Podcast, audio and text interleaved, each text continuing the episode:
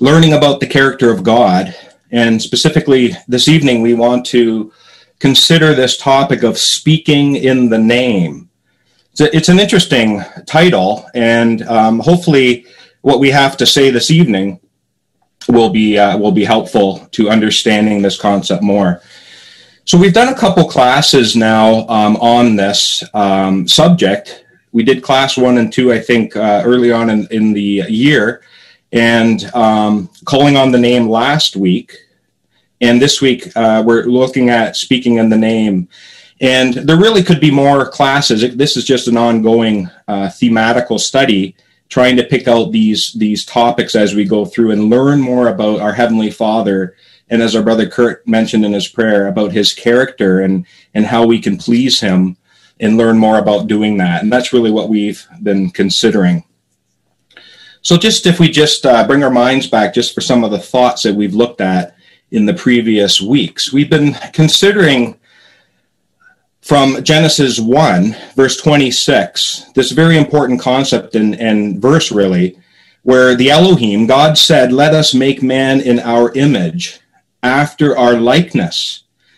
Let them have dominion over the fish of the sea, and over the fowl of the air, and over the cattle, and over all the earth, and over every creeping thing that creepeth upon the earth. And we see that this was really the ideal. We remember that this statement was before the fall of man. This was God's design from the very beginning. And we know what happened is that with the fall, there needed a, recovery from that, uh, which we're going to see this evening uh, uh, as well through the Lord Jesus Christ. But that, that's what we want to consider is we remember looking at last week, uh, hopefully, that it was the Lord Jesus Christ that we're told in Hebrews 1, verse 3, who being in the brightness of his glory and the express image of his person. And we had mentioned how this is the Greek word character. And that's why we, we have been following this theme and learning how we can have this character that Jesus was impressed with or stamped with as an express image. And he's trying to show us that character that we can have that impressed on our minds and that it would affect our behavior. And so we looked at how in John 14 and 9, Jesus was able to say that he ha- that hath seen me hath seen the Father. And we have no problem with that, do, do we, my dear brothers and sisters, because we understand what Jesus meant by that. He was coming to manifest God's character to others, to show the type of God he is and how he wants us to please him so that this earth will be filled with his glory as the waters covered the sea. So these are some of the things that we had started with and we were looking at. And it really homed in on this verse, did it not, in, in Genesis 1, verse 28. That the ideal of this image and impression on each of us in our characters is that we can then go and be fruitful and multiply and replenish or fill the earth and to subdue it and to have dominion over it. And you know, unfortunately, there's a lot of people that are in this this world that like to spread out, to be fruitful and be multiply.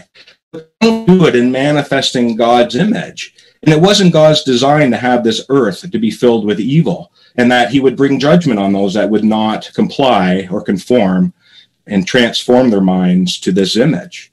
But ultimately, this was the design that we started looking at in our previous classes. This is the pattern. And so last week we introduced this topic of calling on the name of the Lord and showing how it really was a process. There is a process in our lives. It includes that separation, just like light from darkness that we see in Genesis 1, and the waters from the waters, and then the dry land separated from the waters on the first three days of creation. And then in the final three days of creation, before day seven, on, on the, the latter three days of creation, God then filled what he had first uh, created. He filled it, and that's the design, is that he wants to fill what he's created uh, with his glory. And so that this is what the, the importance of that separation entails. And we mentioned last week, we were looking at this theme of the seed of the woman versus the seed of the serpent. This is that light and darkness separation, is it not? And we'll be looking more at that uh, theme a little bit as we go through on speaking in the name as well. Sacrifice was an essential part that we saw. the sacrifice being on the altar, which is identified with Jesus, and we could be identified with Jesus in our baptism, which is followed with a walk in newness of life. And truly, our walk should be should happen even before baptism. For the young ones, we can start at any time and walk in that newness and show forth God's character, and we can get uh, practicing that in our lives now for the kingdom age, even. So this is what we started with yesterday, and we want to just branch out now a little bit, looking at speaking in the name. And really, there's no really uh, a better summary verse, I think, than Colossians 4 and 6. You know, let your speech or the way you speak be always with grace, seasoned with salt, that you may know how you ought to answer every man. See, that's really the trick, isn't it, my dear brothers and sisters? How do we answer people? You know, with our nature, sometimes we get flared up and we get upset, and and uh, and we have to curb that. Sometimes somebody will say something to us that we don't like, and we might answer the wrong way. Sometimes there's reproof that's needed, and we back off away from that. Is that really um, how we ought to be? That we ought to answer every man with with the seasoning of salt just like how we would flavor our food in a proper way to add that that flavor that is needed. And so what we want to remember about that and look at this is that we are training, as we know, my dear brothers and sisters, to be a kingdom of priests. Just some reminder verses of that to Israel, who was called from God first in Deuteronomy 7, verses 6 to 8. God speaking to Israel says, For thou art a holy people a separate people unto the Lord thy God. The Lord thy God hath chosen, chosen thee to be a special people unto himself above all people that are upon the face of the earth. The Lord did not set his love upon you, nor choose you because you were more number than any people, for you were the fewest of all people. But because the Lord loved you, and because he wouldn't, he, sorry, that he would keep the oath that he had sworn unto your fathers, hath the Lord brought you out with a mighty hand and redeemed you out of the hand, house of bond, bondmen from the hand of Pharaoh, king of Egypt. And so to us, though, those that are that are baptized into that engrafting of Israel, as we know, through Christ in that baptism, considered spiritual Israel. We read in First Peter verse 2, verse 9, you are a chosen generation, a royal priesthood, a holy nation, a peculiar, a special people, that you should show forth the praises of him who have called you out of darkness into his marvelous light. And lastly, in Revelation 5 and 9, verses 9 to 10, and I'm going to read this from the RSV. I just like uh, this translation for this verse here. And has made them a kingdom and priests to our God, and they shall reign on the earth. And this is, again, this is what we're training to be. We're training to be in God's kingdom, to be priests. Now, what are priests and what do priests do? Well, what's very interesting about this is if we look at the Aaronic, what's called the Aaronic blessing in Numbers 6, verses 23 to 27, this is really a nice section where we see this name or this the, the Shem, the character of God and his description being passed upon those that would listen. And we see the responsibility of the priests here. So here it is in number six. It says, On this wise you shall bless the children of Israel, saying unto them, the Lord bless thee and keep thee or guard thee. The Lord make his face shine upon thee and be gracious or compassionate unto thee. See, we see those terms from God's character that we looked at in an earlier class in Exodus 34 coming out here. The Lord lift up his countenance upon thee and give thee peace. And this is what it says right after that. It says, They, the priests, or the Kohanim, shall put my name, my Shem, my character, upon the children of Israel, and I will bless them. And this is right after, as we mentioned, the Aaronic blessing, which describes the character of God. And so we can see how this was the ideal of the priests, is that they were in some capacity to relay God's character to the people. And we're going to see it's by their actions and the things that they said that did that. See, there was a mark of salvation which could be seen on the forehead of those that were following after after God. And really, we can compare this against those that are developing, as it says in Revelation, the mark of the beast. And we see in, in, in the aspect of what was on the high priest's head, this holiness, Kodesh to Yahweh, holiness or separateness to Yahweh. It says that in Exodus 28 that thou shalt make a plate of pure gold, engrave upon it like the engravings of a signet, holiness to Yahweh. And thou shalt put it on the blue lace, that it may be upon the mitre, upon the forehead of the mitre it shall be. It shall be upon Aaron's forehead. And, and we looked at in the previous uh, class, looking at the representation of the priest and how in our lives as taking on God's name, that we have to be very careful that we do not take the name of the Lord thy God in vain. In the literal translation, when you look it up there, it says, You shall not lift up or represent the character of Yahweh falsely. It's a very interesting thought that how we how we talk to people and how we act before them is a reflection of that character. You know, if we eh, eh, in in Proverbs 30 verse 7 to 9, lest I be poor and still and take the name of my God in vain. See, it's the actions that come out of a situation we're in that develops our characters. And, and so we're seeing that we have to allow God's word to shape us to be like his son. We are the representatives, or supposed to be, the representatives of Yahweh and are supposed to be manifesting his character. As his representatives, if we lie, steal, cheat, behave, or speak contrary to God's word, we're representing his character falsely. And so through baptism, we put away that old man that might do some of those things or might have done some of those things. And we develop new habits and a new design, a new pattern that follows after Christ.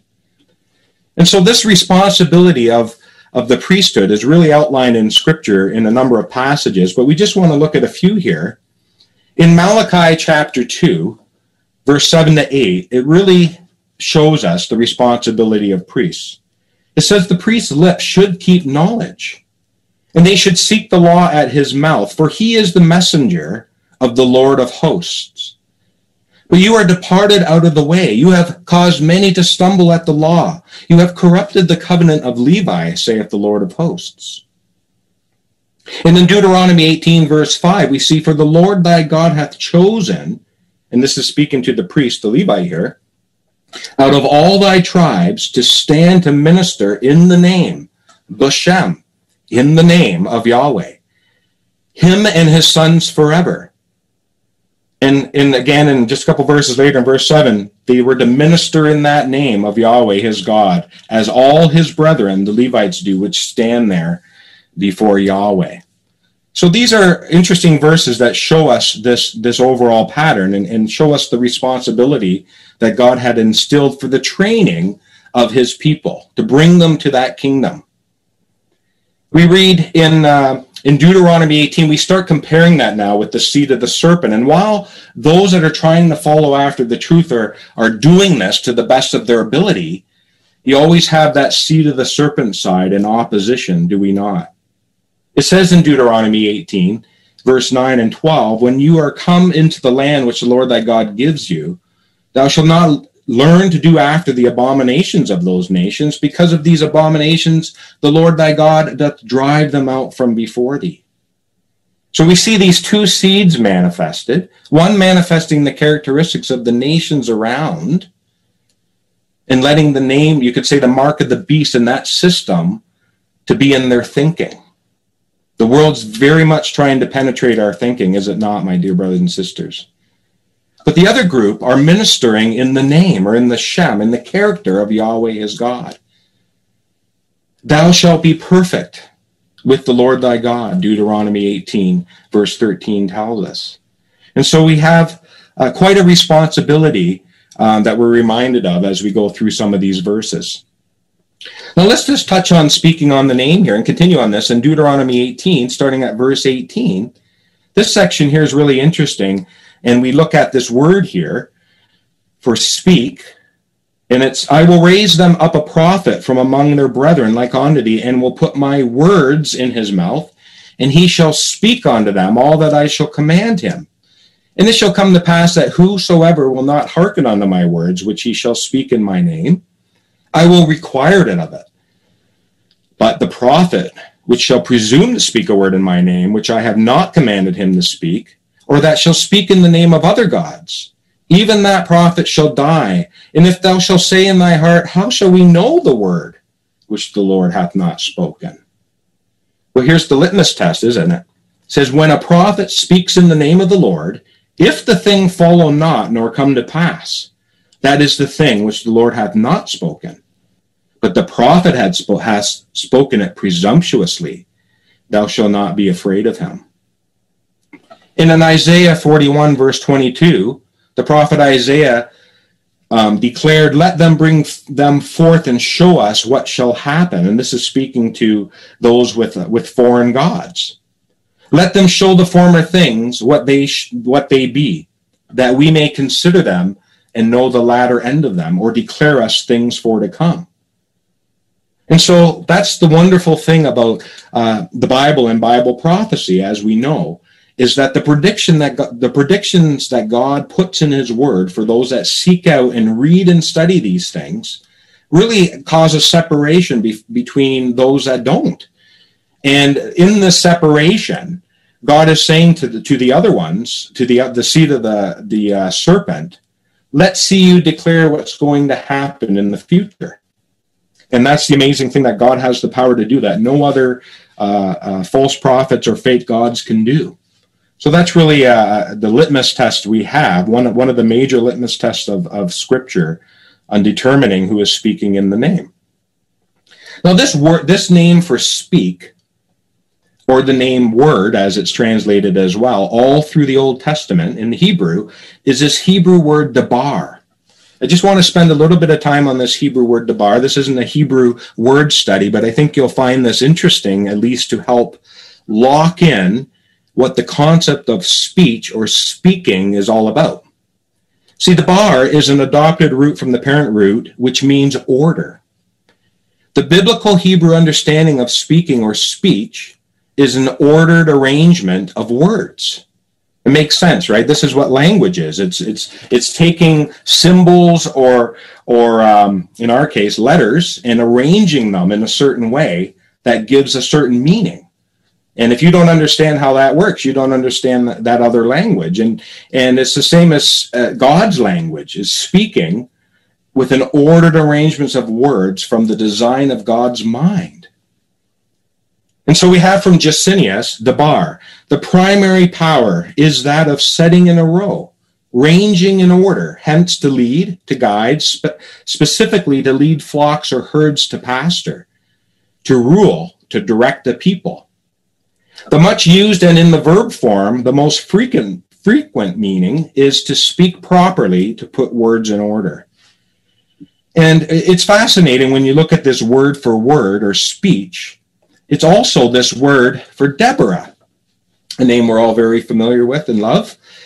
The word Deborah, which actually is translated in, in some dictionaries as this the word bee. I don't know if you knew that or not, but it has a meaning of the bee but it's the bee in the sense of an ordered arrangement. See, it contains its Hebrew root, dabar. See, a bee is one of the most beautiful examples of order and complexity in its outworkings that we can observe in God's creation. One scientist who wrote this book called The Remarkable Bee Brain, his name was uh, John Leaf, he, he writes, bees demonstrate abstract thought, symbolic language, advanced visual perception, decision making, and planning. They can count, sequence, and combine concepts.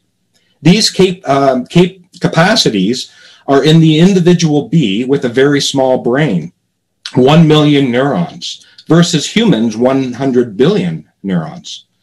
With such advanced capacities in bees, intelligence and mind and nature must be reconsidered. Now, this is actually written by an evolutionist scientist. And when he studied the bee and wrote this book, he came to the conclusion that we're going to have to look at some things again here because this thing is just too, too, uh, too uh, amazing to to think it just kind of popped out of nowhere. And when you think about it and look at the bee and a beehive and its colony, and how it has its ordered structure, just like God's word and how he structures his thoughts to function. the beehive really is like a colony or like the ecclesia of insects living in a perfect, ordered society. You know, bees are so fascinating. Honeybees specifically are fascinating. You know, did you know that bees use the sun as their reference point for both navigation as well as communication? Each of these is an essential element in sustaining a, a spiritually productive life. You can see in the bottom left picture here, these bees, what they're doing here, the scout bees find new sources of food or flowers for their hive mates. And then they return to the hive to let all the other bees know the location of the they call this waggle dance. And they will move in reference to the sun's vertical position.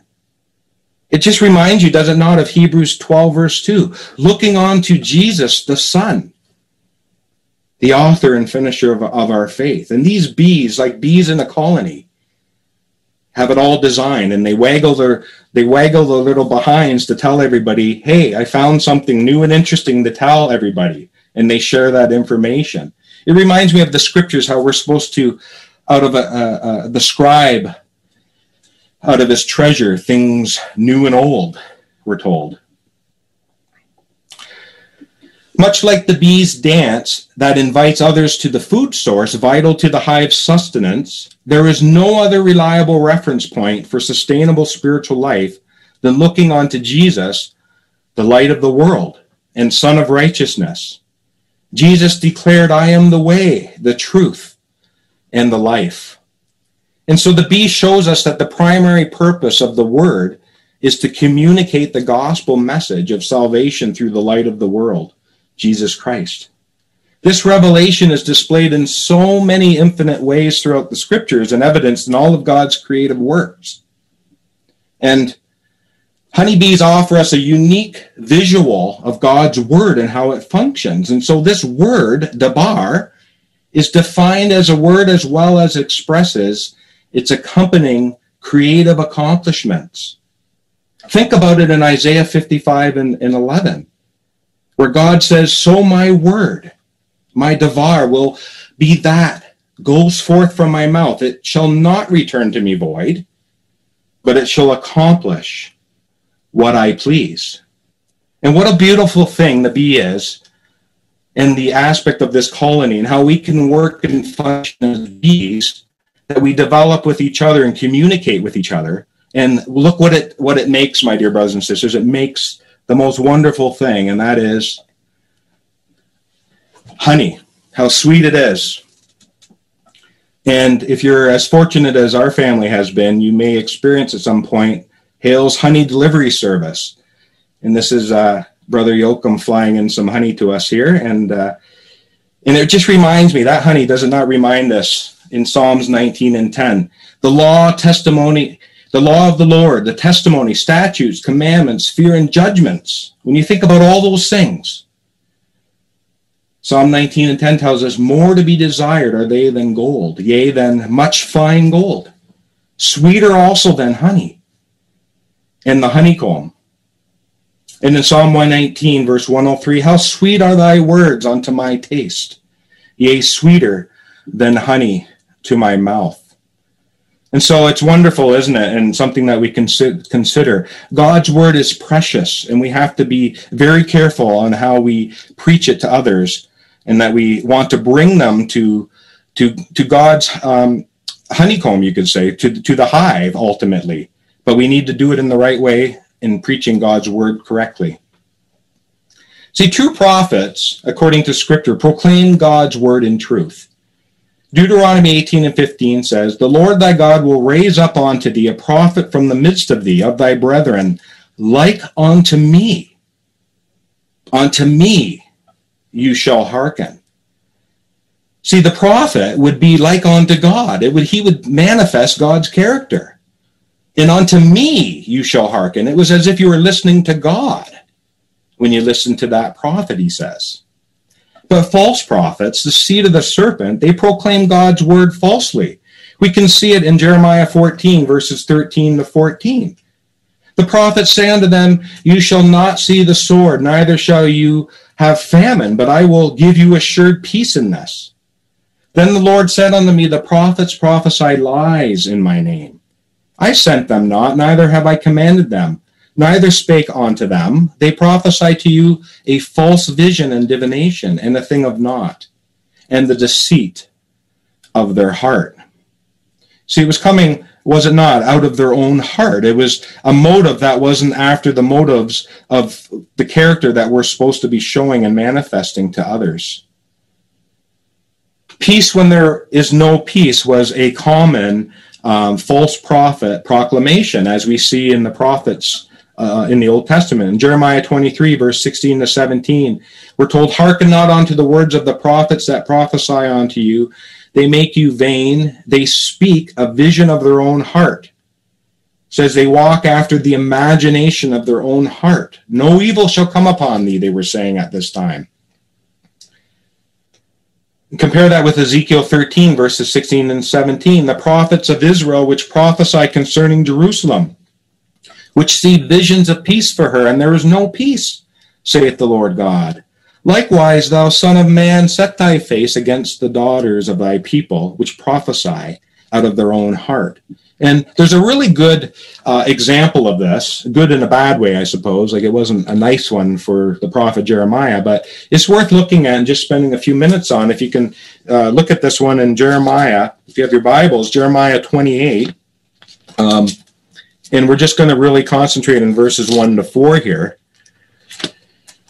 So in Jeremiah 28, we have what we're going to call and consider here a false prophet and we have, of course, the prophet Jeremiah.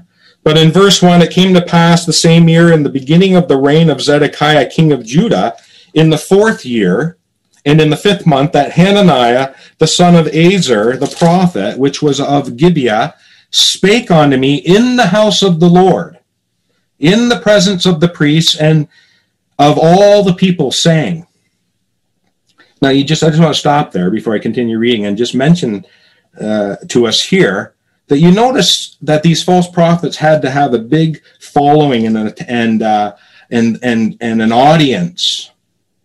You know, they didn't talk privately to people. It says that they had to come right in the house in the ecclesia of, of Yahweh, in the presence of all the priests and of all the people. This is what had to be said. And we read in verse 2 to 4 this false prophecy Thus speaketh the Lord of hosts. So he's speaking in the name of the Lord, but falsely. The God of Israel saying, I have broken the yoke of the king of Babylon. Within two full years will I bring again into this place all the vessels of the Lord's house that Nebuchadnezzar, king of Babylon, took away from this place and carried them to Babylon. I will bring again to this place Jeconiah the son of Jehoiakim, king of Judah, with all the captives of Judah that went into Babylon saith the Lord, for I will break the yoke of the king of Babylon. And so you see this contest back and forth. You see Jeremiah comes in in verse 5. Then said the prophet Jeremiah unto the prophets Hananiah, in the presence of the priests and in the presence of all the people that stood in the house of the Lord. See, Jeremiah is not doing it in the same motive or the same way as Hananiah. He has no choice. He's trying to back up the truth of the matter here because Hananiah has brought this out in front of the people. But anyway, as the story goes, he tells him that this, this isn't the truth, as what he's saying. And he goes and, and proclaims what God actually says. But I just want to come down to verse 11. Hananiah spake in the presence of the people, saying, Thus saith the Lord, even so will I break the yoke of Neb, king of Babylon, from the neck of all nations within the space of two full years and the prophet Jeremiah went his way. So at this time, Jeremiah didn't have anything else to say. Hananiah wasn't listening. There was nothing to say. He went back, and it says the word of the Lord came unto him, and God told him, You go back and talk to Hananiah and tell him this. Verse 13. You go tell Hananiah, saying, Thus saith the Lord, Thou hast broken the yokes of wood, but thou shalt make for them yokes of iron. And it continues to talk about how God is indeed going to bring Nebuchadnezzar down, and they are going to be punished in this way. And that actually Hananiah was going to uh, lose his life because he made the people trust a lie, verse 15. And so he was prophesied that he would actually die because of this rebellion in verse 16. And it says in verse 17, Hananiah the prophet died the same year in the seventh month. So it didn't end well for this uh, false prophet who, who took it upon himself to speak presumptuously in the name of the Lord. There's many examples we can go through, and, and we're not going to go through them all.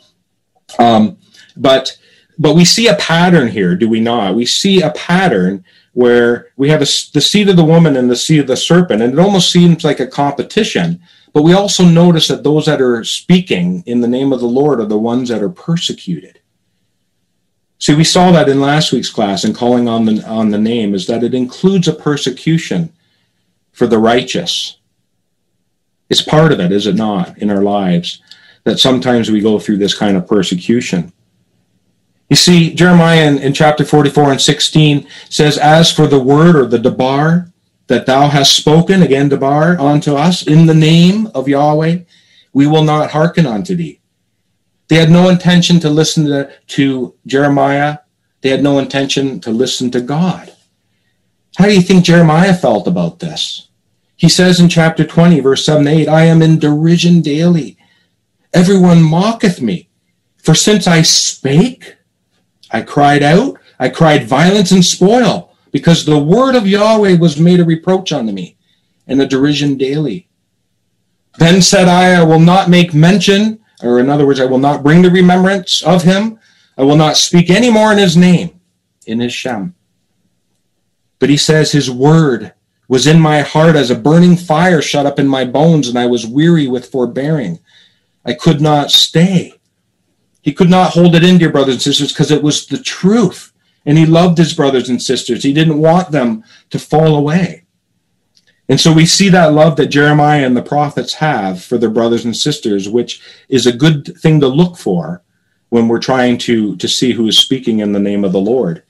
And we, we mentioned this persecution. I just have some examples just to go through this one slide very quickly and just think of the persecution and there's many more examples that we can think of but Moses in Exodus 5 For since I came to Pharaoh to speak in the name, he hath done evil to this people, neither hast thou delivered thy people at all. How about in James 5, verse 10? Take my brethren, the prophets, who have spoken in the name of the Lord, for an example of suffering, affliction, and patience. In Acts 4, but it spread no further among the people. Let us straightly threaten them that they speak henceforth to no man in this name. And they called them and commanded them not to speak at all, nor teach in the name of Jesus. Acts 5 and 40. And to them and to him they agreed. And when they had called the apostles and beaten them, they commanded that they should not speak in the name of Jesus and let them go.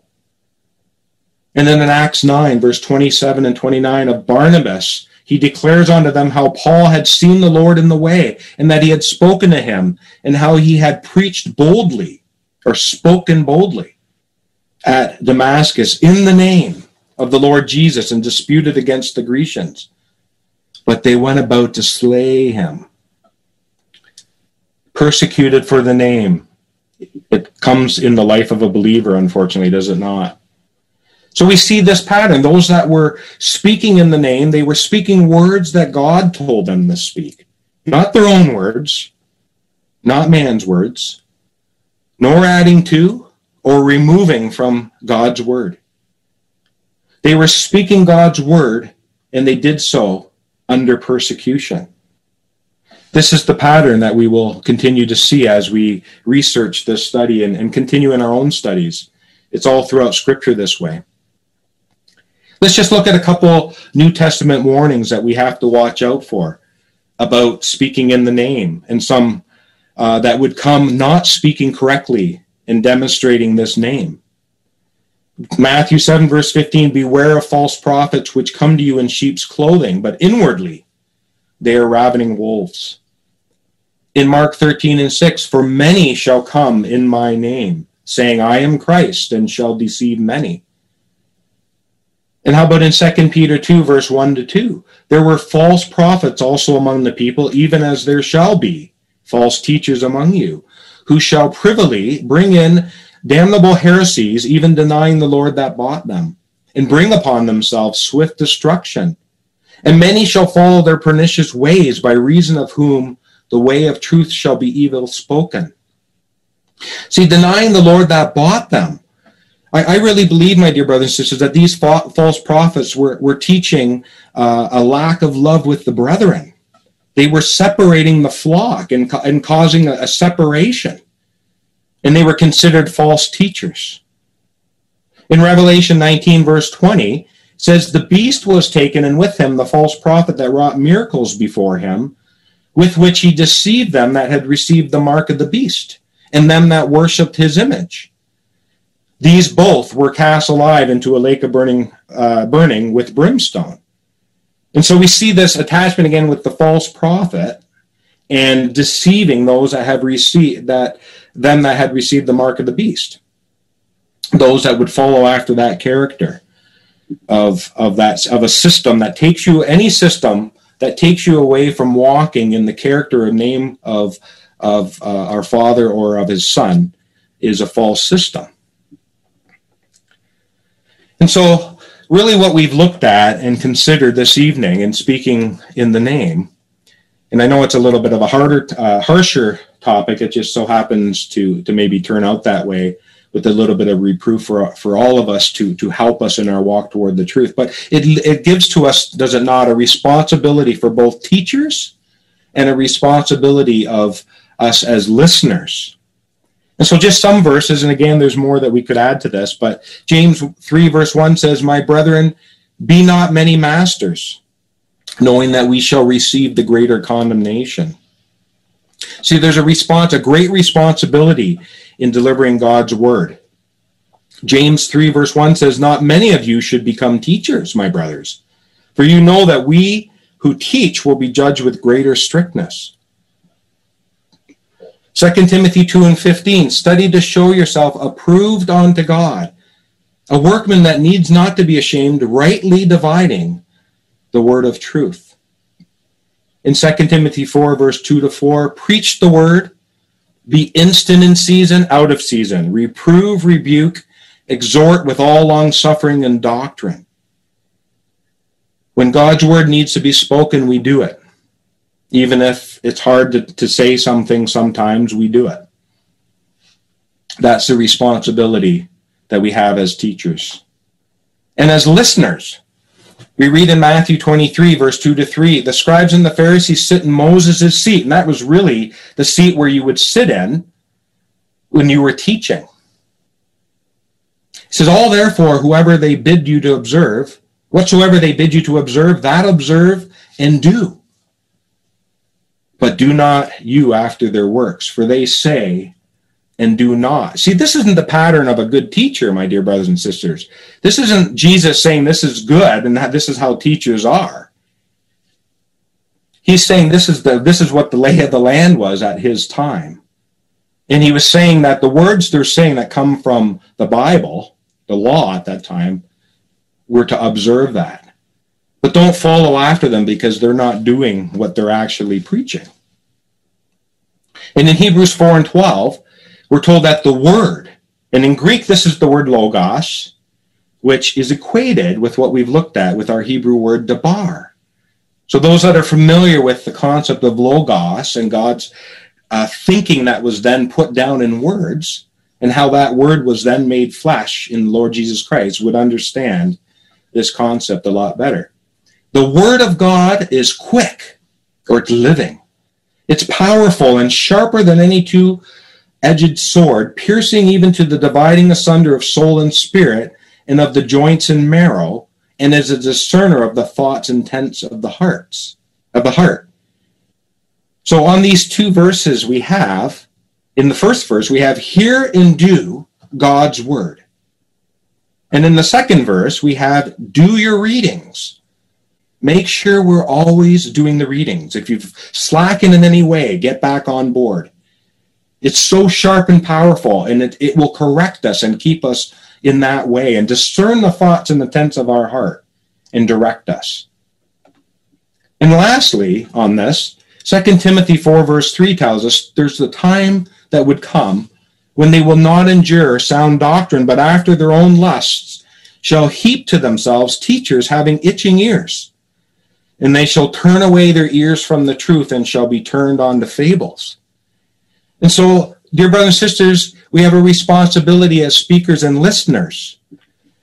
And that this last one here really tells us that we don't invite speakers who sound good to give talks, to please the multitude, but rather bring speakers who speak the truth, even if it hurts to hear that reproof. We got to force ourselves to try to do that. Because you know what'll happen is over time, the truth will become harder and harder to discern if we're not careful. The teachers will start trying to sell us things that the Bible is not teaching us. And so there's an invitation, is there not, to us as listeners? It's the same kind of invitation we had and we were looking at with the bee. And it's the same invitation that God's God gives with his word. Ho, everyone that thirsteth, come you to the waters, and he that hath no money, come ye, buy and eat. Yea, come, buy wine and milk without money and without price. Wherefore do you spend money for that which is not bread? And for your labor and your labor for that which satisfieth not. Hearken diligently unto me, and eat ye that which is good, and let your soul delight itself in fatness Incline your ear and come unto me. Hear, and your soul shall live. And I will make an everlasting covenant with you, even the sure mercies of David. Locked in with those covenant promises that through Israel and the covenants through Abraham that we see in Galatians. It's a wonderful verse and an invitation to us as, as uh, listeners and those that are interested in the truth. And so we do have a responsibility, do we not, my dear brothers and sisters, and hopefully our class this evening has, has given us some, some information on speaking in the name where we can encourage each other to work together and to encourage each other to speak correctly in God's name. In 1 Corinthians 1 and 10, the verse that we'll end with and just leave us with this thought, where it says, Now I beseech you, brethren, by the name of our Lord Jesus Christ, that you all speak the same thing that there be no divisions among you that you that but that you be perfectly joined together in the same mind and in the same judgment. And so we'll we'll leave our class there and and uh, and we'll look forward to uh, some discussion uh, after the class. Thank you very much